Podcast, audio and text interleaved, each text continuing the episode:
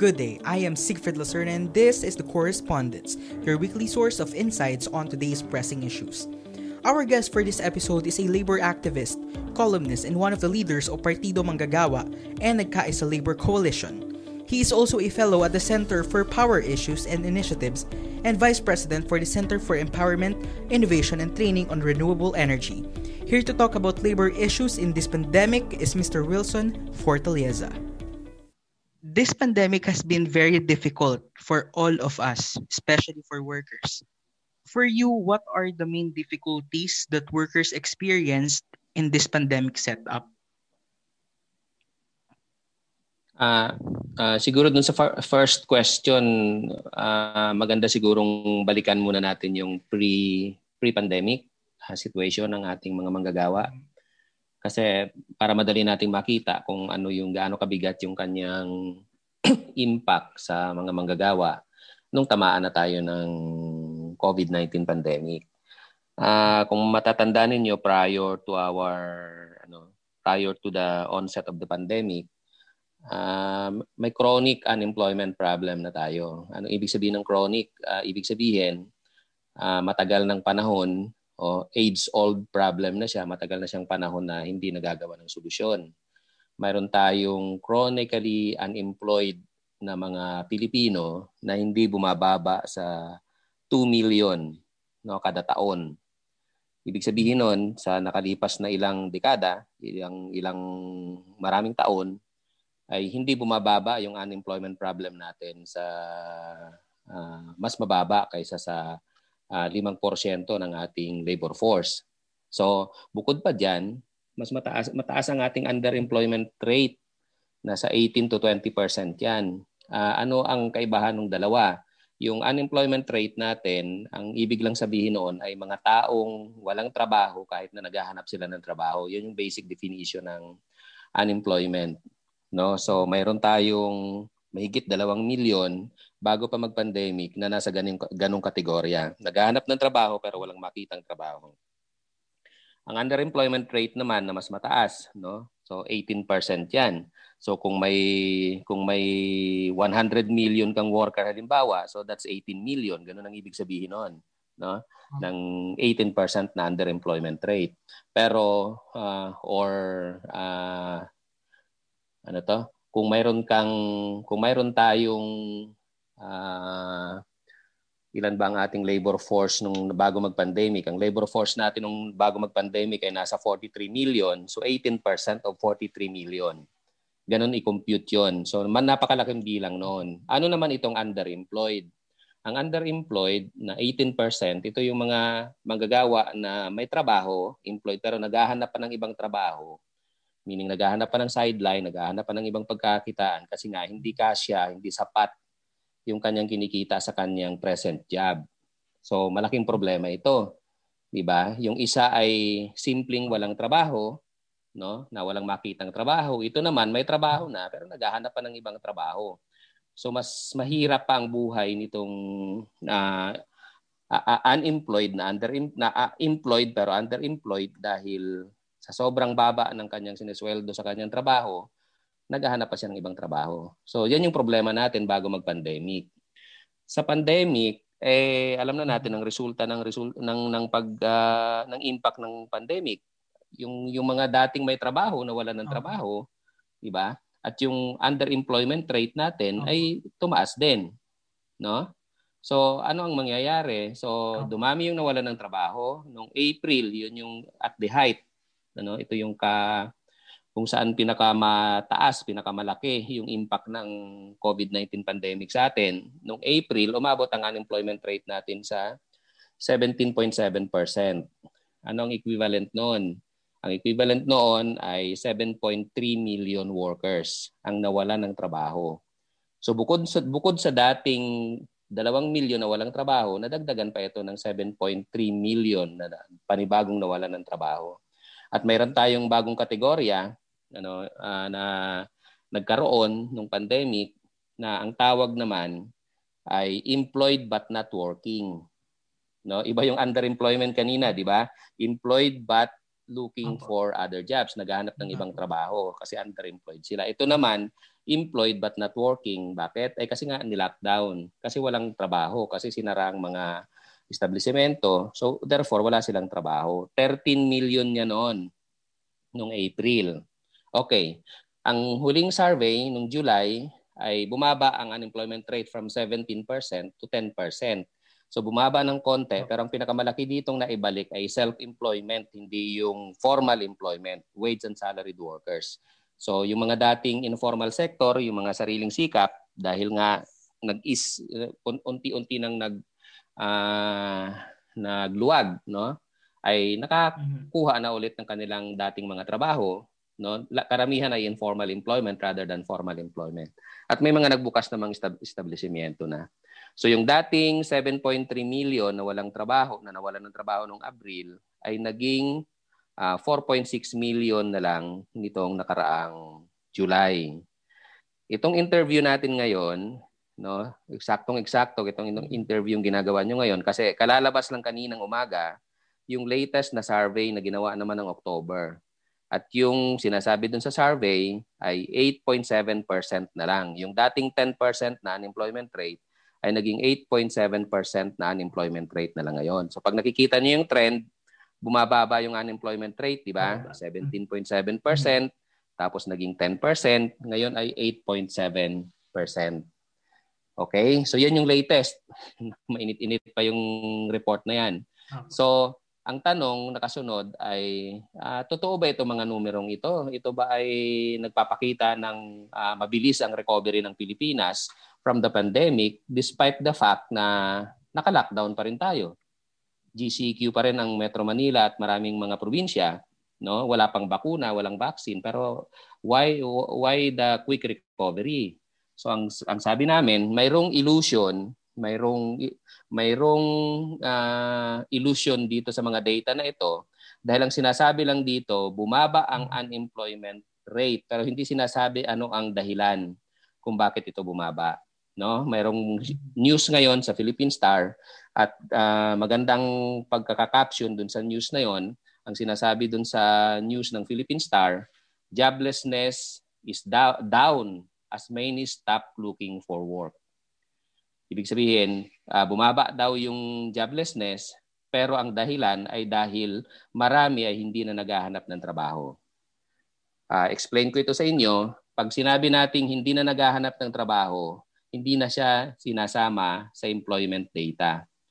Bakit? Kasi ang definition natin ng uh, unemployment, gaya ng binanggit nyo, uh, sa inyo kanina ng una, ang unemployed person ay unemployed but actively looking for job. Yun yung keyword, actively looking for job. Pag hindi ka na actively looking for job, so ikaw ay wala na sa labor force, nag-drop out ka na sa labor force. So therefore, hindi ka na ika-count doon sa unemployment data. So ano ang pinapakita dito sa report na ito? Bumaba ang unemployment data natin dahil dumami yung hindi na naghahanap ng trabaho. Ang tawag doon ay nag-drop out. Nag-drop out sa labor force, naging inactive member sila ng labor force. Now, makikita yan sa participation rate sa labor force kasi last year, ang participation rate sa labor force ay 63 uh, 61.3% ngayon ay nasa 58% na lang ang participation rate. So yung bilang ng nawala doon, no, equivalent to halos uh, kulang-kulang 3 million din 'yan. 'Yun yung mga manggagawang wala na sa invisible na sila sa unemployment data pero sila ay mga mang, mga manggagawang nandiyan lang pero hindi na sila actively looking for job for so many reason. Dahil may pandemya, hindi na sila maghahanap ng trabaho, kaya ay nagsawa na sila sa kahanap ng trabaho kasi alam naman nilang walang tatanggap sa kanila sa trabaho ngayon panahon ng pandemya. So yan yung ating latest data mm. ngayon. So ano ang impact sa buhay nila? Ay siyempre, mas lalong mahirap, crisis. Uh, bukod sa crisis, it's, it's a combined crisis na ito. May crisis sa health, may crisis sa economic, may crisis sa trabaho. Uh, nagsama-sama na itong mga crisis na ito. So pasan-pasan ngayon ng uring manggagawa ang patong-patong na crisis na hindi niya naranasan sa napakahabang panahon since ano since uh, 1983 and 1985 uh, recession o crisis ng Pilipinas panahon pa ni Marcos.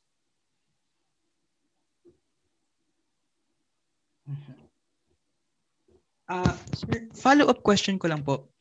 Uh, paano po ba natin ma-identify kung ang isang uh, jobless person ay tawag dito discouraged na sa paghahanap ng trabaho? Like, may ilang ilang months po ba bago siya i-consider as ganun?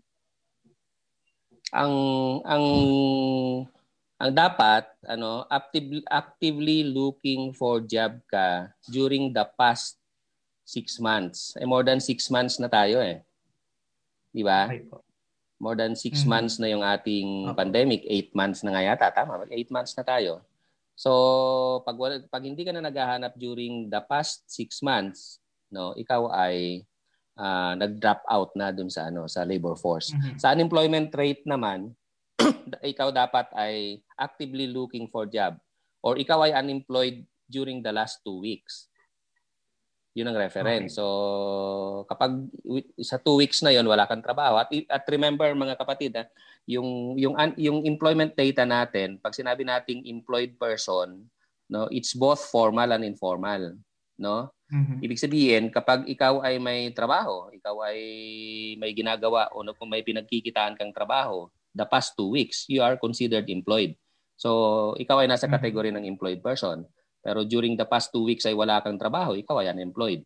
No? Pero actively looking for job. Ang kaibahan ng sinasabi nating discouraged worker ay hindi na talaga siya naghahanap ng trabaho. So wala na siya sa labor force Opo. survey. Nag-drop out na siya. Okay po. Dumako naman po tayo dun sa ikalawang question concerns like problems on contractualization, worker abuse, low wages, no benefits, and unsafe working spaces had been a problem even before this pandemic. Did the pandemic worsen these problems for workers? And uh, did the companies address these worker problems? Uh, yes, of course. Yun yung context na sinabi ko prior to the pandemic, di ba? So, lumala lang ito. Na, na, na compound lang itong problemang ito Ah, dun sa yun na lang question na itatanong ko, had the companies uh, addressed this problem? No. Until today, napakarami pang mga workers na considered as on floating status. Pag sinabi nating floating status or in uh, extended furlough, no? Ibig sabihin, uh, hindi mm-hmm. sila tinatanggal sa trabaho, no? Pero wala silang trabaho. Ito yung ito yung 13 million ng April na nasa category ng ano, di ba? Uh, employed but not working. So extended lang yung situation na yan ngayon. So mm-hmm. napakarami pa ring workers ngayon na nasa ganyang category. Hindi ko lang na-check dito sa bagong report uh, data employment data report nila kung gaano nakarami yung nasa ganung category na hindi walang ano yan, hindi uh, walang full-time job, wala wala yung wala hindi sila nakakabalik doon sa trabaho o kaya tuluyan nang nagsara yung kanilang companies. So magre-reflect mm-hmm. naman yan sa data kasi ang ang recent no ay mayroon pa tayong wage and salaried workers na 2.6 million na short doon sa dati niyang number nung last year. So mm-hmm. kung pag, pag tiningnan kasi natin na, nakaka-recover ba tayo ng yung mga dating trabaho ay na-recover na ba natin?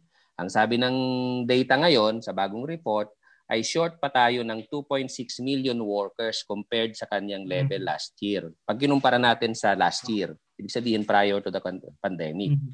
So mayroon pa tayong 2.6 million na pakalat-kalat lang diyan na hindi pa nakakabalik sa trabaho. So either sila ay on mm-hmm. extended uh, furlough or sila ay yung nasa floating status pa nga. Ano ang ano ang mm-hmm. impact noon? Lumala ba yung kanilang problema? Of course, kasi no work no pay ang rules natin eh. Pag wala kang trabaho, wala kang sweldo. Ina-address ba ng companies yun? Hindi. Kasi nga ang rule ay no work, no pay. So dapat ang may role ngayon para i-address yung problemang yon ay ang government. Kaya nagbibigay ang mm. government nung una, 'di ba, nung panahon sa nung panahon ng March, April, nagbigay ang mm-hmm. government ng subsidy. Yan yung 5 to 8,000 mm-hmm. pesos dalawang beses. Pero pang dalawang pang dalawang buwan lang dapat 'yun. Eh 8 months na mm-hmm. tayo eh. So sino ang nagko-cover ngayon sa ayuda dun sa natitirang 6 months? Wala na, no? So sariling kayod ng mga tao natin, ng mga pamilya na manggagawa natin, kaya gutom, problema, lahat na ng klaseng problema makakaharap na niya ngayon. Mm-hmm. Then nag- nagtatanong syempre siya ngayon, uh, may babalikan pa ba siyang trabaho o wala na? 'Di ba? Pag wala na, ibig sabihin nagsara na yung kanyang kumpanya, wala na siyang babalikan. Mm-hmm. Or nagsara yung kumpanya, wala siyang nakuhang separation pay. Or kung magbubukas yung kumpanya, baka uh, minimal uh, labor force na lang ang kailangan. And therefore, hindi marami may matatanggal talaga sa trabaho. So ang daming ang daming confusing uh, situation ngayon siyang kinakaharap, insecurity kasi hindi niya alam kung makakapagtrabaho pa siya ulit or kung hindi na siya makapagtrabaho sa dating company, may lilipatan ba siyang da- bagong kumpanya.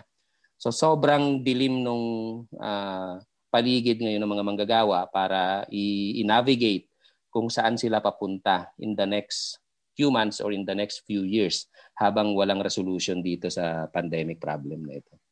At walang walang ayuda ang gobyerno. Tapos na ang ayuda. Wala na 'yan sa bayani wala na yan, wala binawasan na 'yan sa bayanihan 2 sa 2021 budget ay wala nang mm-hmm. wala nang ayuda.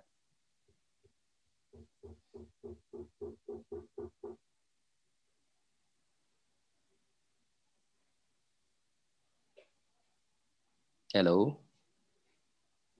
Hello po? Yes, oo. Uh, okay. Tapos na ako dun sa second question. Ayan. Opo. Ah, uh, follow-up uh, dumako naman po yun, tayo ano? dun sa... Ah, ah, sige po. Opo. Hindi, ah, hindi, okay na po yung ano, okay, number. Hmm. Opo. Mm-hmm.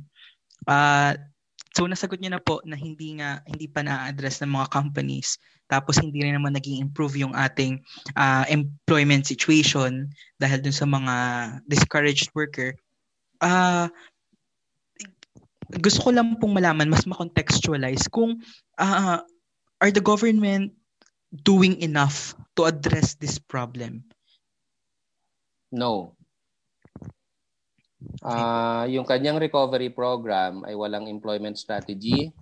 Ang kaya nga ang demand namin sa Partido Manggagawa at sa Nagkaisa Labor Coalition, dapat ang government mag-embark sa isang massive public employment program on the context that the private sector will not recover the jobs mm-hmm. or will not embark on massive uh, jobs recovery. Nasa decision-making stage pa lang ngayon ng mga negosyo kung magtutuloy sila o hindi. Marami na nga ay nag-close shop na, nagsara na. So sino ang magbibigay ng trabaho sa mga tao? So aantayin natin na mag-decide yung mga negosyante na ituloy nila ang negosyo nila. So nasa wait and see ano tayo, waiting game tayo ngayon na ang ang buhay natin ay naka nakaasa o nakadepende, nakaala, nakasalalay sa magiging desisyon ng mga employer na nawala ng nawala na ng gana mag magtuloy uh, ng negosyo o kaya ay kung magtutuloy sila nego, sila ng negosyo ay panibagong paraan uh, either magbawas ng employee or mag mag uh, magpalit uh, ng teknolohiya or magpalit mismo ng negosyo that does not require the same skills ng workers na dati ay ini-employ nila. So maraming problema. So parang ang, ang laki-laki ng mm-hmm. role ng government para dito sa economic recovery and jobs recovery na ito. At pagdating sa trabaho, kailangan niyang magkaroon ng isang elaborate, massive public employment program. Meaning, gobyerno dapat ngayon ang nagbibigay ng trabaho sa maraming tao. And that includes yung pinupush namin na public employment program sa mga social tasks na hindi naman talaga papasukin ng private uh, sector o yung private market ano yon climate jobs, mm-hmm. di ba? Mm. Yung mga health uh, tasks na hindi naman papasukin ng private sector dahil mm-hmm. wala naman silang kikitain. Ang climate jobs halimbawa sa area ng uh, preservation ng ating ng ating forest, preservation ng ating coastlines, preservation ng ating ng ating uh, environment eh hindi naman yan hindi naman yan trabahong ibibigay ng private market gobyerno lang makakagawa niyan So dapat diyan nag-embark ngayon ng mm-hmm. malaking diyan naglalagay ng malaking pondo ngayon ng gobyerno, yan ang kanyang pinaplano na makakapag-create ng employment, yung housing program no na dapat ay climate resilient na mga housing units na kailangan tayo ng gobyerno o siya na ang gumawa niyan. Huwag niya nang mm-hmm. antayin yung private sector na silang gagawa para sa mga tao dahil patay nga ang negosyo ngayon. So, habang patay bang negosyo, dapat patay din ang manggagawa. 'Di ba? Hindi ganoon. Dahil ang, ang, ang gobyerno ay pwedeng magbigay ng trabaho through a public employment program. At kailangan ng budget yan, kailangan ng pondo dyan. Sa ngayon, eh, hindi ganyan ang framework ng government. Ang framework ng government ay recovery, no, recovery through the usual market mechanism. So let the market decide. So habang hindi mm-hmm. nagdidesisyon ang merkado na, mag, na magbalik sa trabaho, ay di nakanganga ang manggagawa. Yun ang sitwasyon ngayon ng mga manggagawa kaya ang daming nasa extended uh, nasa extended leave, no? Nasa floating status dahil sa ganyang problema na hindi nagdidesisyon ng mga kapitalista na magtuloy ng negosyo sa panahon ngayon. Mm-hmm. Uh, ifa-follow up ko na po with connection dun sa govern uh, sa government actions. Vineto po kasi ni Duterte yung ano eh anti-endo bill. Paano po ito nakaapekto ngayong pandemya doon sa mga ano sa mga uh, manggagawa nating contractual? Well, ngayong panahon ng pandemya, wala kang pag-uusapang contractual o regular na trabaho dahil wala nang trabaho, di ba? Maraming nawalang trabaho. Mm-hmm. So, mas lalong malala lang ang problema ng mga contractual. Halimbawa, ito ito ang example ng ano ah. Uh, kung mag, kung kung magtatanggal ng workers ang ang mga companies ngayon as required by law kasi six months lang dapat ang kanilang ang ang under the labor code ano uh, article 301 dapat ay hanggang 6 months lang pwedeng naka-floating status ang mga workers. Pero ginawa ng extension ngayon mm. yan ng DOLE dahil nga sa pandemic. Pero after 6 months, hanggat hindi nagdidis kapag 6 months ay wala pang hindi ka pa pinapabalik ng ng mga companies, ay da, considered na yun dapat as illegal dismissal. So dapat within 6 mm. months ikaw ay legally terminate. Pero dahil hindi yan ginagawa ng mga employer ngayon, so ibig sabihin nakalutang lang yung workers natin. Kaya yung floating status nila, mm-hmm. nagde-define ng kanilang uh, uh, yung, yung nung kanilang status ngayon either regular or contractual. What is worse with contractual workers? Ang contractual workers dahil walang job security sa sa panahon ng retrenchment o pagbabawa pagbabawas ng mga trabaho, mm-hmm. sila ang unang matatanggal. Mm-hmm they are not also entitled to a separation pay kasi hindi sila employed ng kanilang principal employer. Mm-hmm. No, maliban lang bibigyan dapat sila ng ng separation pay nung agency na pinapasukan nila. Pero yung agency mm-hmm. never never in our history that the agency gi- uh, gives that kind of benefit to their workers kasi nga alam nila hindi nila empleyado yung kanilang mga workers. Sila ay deployer lang, sila ay labor contractor lang. Mm-hmm. So Hindi pa nga natin nare-resolve yan. Dinito ni mm. Duterte yung anti-endo bill. So the the old rules prevail. So allowed pa rin yung contractualization. So therefore, ang daming contractual workers ngayon, agency workers. At ito experience namin sa Partido Manggagawa, napakaraming nagme-message sa amin sa aming uh, FB page na karamihan ay agency mm-hmm. workers mm-hmm. nagtatanong, may makukuha ba silang separation pay, makakabalik pa ba sila ta- sa trabaho? Paulit-ulit lang yung tanong na yan. Kasi hindi klaro sa kanila mm-hmm. dahil lang alam nila agency sila at alam din nila na yung dati nilang pinapasukan na hindi pa nagbubukas. Eh yung agency hindi mm-hmm. naman sila pasesweldohin kasi yung agency ay contractor lang yun. So, di ba? Ganyan, ganyan yung problema. Mm-hmm. Kung hindi sila contractual, kung hindi okay. sila endo, ay di dapat ang kausap ng mga manggagawa hindi na sa agency kundi diretso dun sa company. And then the law applies that dapat six months, that, that, pwede na silang dapat i-terminate sila and should be uh, provided separation pay. So ngayon, nakalutang ang mga manggagawa na hindi klaro ang kanilang status at napakarami nilang ngayong ganyan. No, napakaraming tumatawag, napakaraming problema na hindi hindi na re-resolve dahil nga ang sama na ng kanilang kondisyon bago pa mag-COVID, lalo lang pinasama nitong panahon ng COVID. Mm-hmm para okay paralisado. Uh, ayun. Walang pakialam ang gobyerno sa ganyang problema ngayon ng mga manggagawa.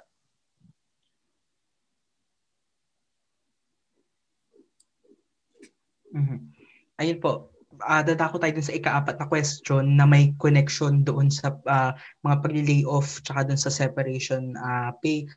Businesses are also forced to lay off workers. However, there are some that say that several layoffs are illegal Some workers also do not receive their separation pay.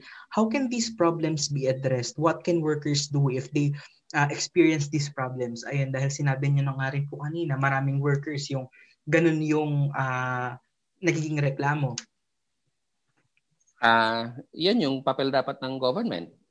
Specifically ng DOLE. Mm-hmm. Pero dahil inextend ng DOLE yung uh, floating status ng mga workers, So therefore, naka ano, 'di ba? Naka uh, nakahang sa balance yung status ng workers kasi hindi niya alam habang naka-floating siya kung uh, magre-resume pa ba yung trabaho niya dati o siya ay tuluyan ng tatanggalin. Mm-hmm. Kasi ang legal separation, ang legal termination, after six months na ikaw ay hindi naman binibigyan na ng trabaho, kahit na ikaw ay nasa agency o nasa kasi dapat role ng agency kapag wala ka ng trabaho hanapan ka ng trabaho. Kasi yun ang papel mm. ng agency di ba ng mga contractors. Actually yun nga ang ino-oppose okay. namin. Bakit may ganun pang third layer? Uh, ano to middleman ano to middleman system sa employment natin. Okay so kung hindi ka mabigyan ng trabaho during the last six months so therefore ikaw ay legally terminated according to law So dapat nag-apply na yung kumpanya sa mm-hmm. DOLE na sila ay magsasara at ang batas kapag ikaw nagsara ay dapat mayroon kang separation pay. At mayroon ding computation sa separation mm-hmm. pay. No? At least 15 days yan. Mm-hmm. Half month yan dapat per year of service. Yan yung tinatanong ng mga workers ngayon kasi sa kanila okay lang na sige, hindi wala nang trabaho, wala tayong magagawa kasi sarado nga ano, ayaw niyo magnegosyo. Pero bayaran niyo yung aming separation pay. 'Di ba? Pero ang daming hindi nakakatanggap ng separation pay, 'di ba? Hindi na-avail yung yung benefit na 'yon under the law kasi nga floating status sila ngayon. Hindi sila tinatanggal pero hindi rin sila pinagtatrabaho. So habang wala silang trabaho, wala silang sweldo. So hanggang kailan sila floating, hindi malinaw. So laking parusa yan sa mga workers. And hindi kagaya nung kapag ikaw ay malinaw na mateterminate after 6 months, di, nag-aabang ka na lang sa separation pay. Pero siyempre mga manggagawa, hindi naman interested sa separation pay sana yan dahil nga gusto mm-hmm. nilang may trabaho forever o hanggang mm-hmm. kaya nila. Pero dahil alam naman nilang may problema yung kumpanya, so ang hahabulin na lang yan talaga dapat ay separation pay. Na hindi nila makuha ngayon dahil extended floating status sila. O yan ang papel ng gobyerno dapat na nare-resolve ng DOLE. Pero ang DOLE ay inuunawa ang mga negosyante kaysa sa mas inuunawa ang mga manggagawa. Mm-hmm.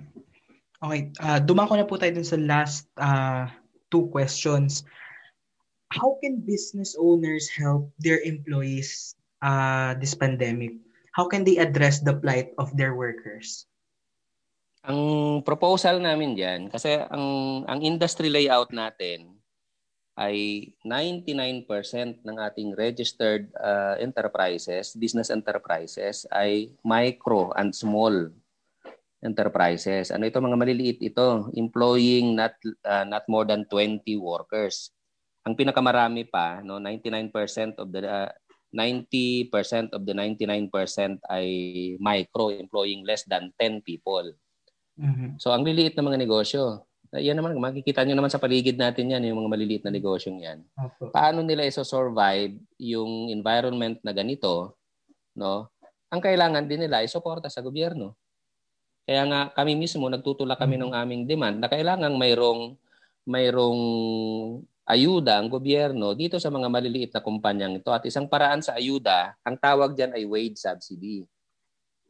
No, anong wage subsidy? Para mm-hmm. makapagpatuloy ng operasyon kasi malaki ang labor cost sa mga ganitong klase ng kumpanya. Para makapag makapagpatuloy ng operation itong mga maliliit na kumpanyang ito, i-subsidize ng government yung pangpasweldo sa mga manggagawa. Para lang sila makadiretso. Mm-hmm. So wage subsidy ang tawag diyan. No, may mga proposals diyan na may, may binigay diyan na 5 billion pesos sa Bayanihan 1 pero tapos na 'yon. At mayroon ng mayroong binigay sa bayanihan too pero in the form na ng loans, no? Loans na sa mga uh, micro micro enterprises. Okay? So hangga't walang ganun, walang mm-hmm. malaking tulong sa mga negosyong ito, ay di hindi nga sila magpapatuloy kasi ang alam ang alam, ang alam ng mga negosyong ito pag nagtuloy ako ng nagtuloy ako ng negosyo, no? At uh, nandyan pa rin yung mga manggagawa, mahina ang market, eh anong pampapasweldo ko sa mga manggagawa?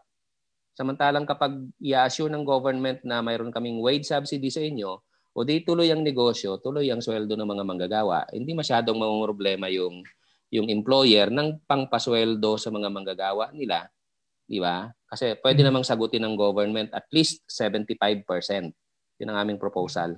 At least 75% of the basic or yung minimum wage ng mga micro and small enterprises. Mm-hmm. Uh, last question na po tayo. Uh, no una po, business workers. Ngayon naman, uh, the public helps in several causes as shown in how people donate in times of crisis. How can citizens help workers who lost their jobs this pandemic?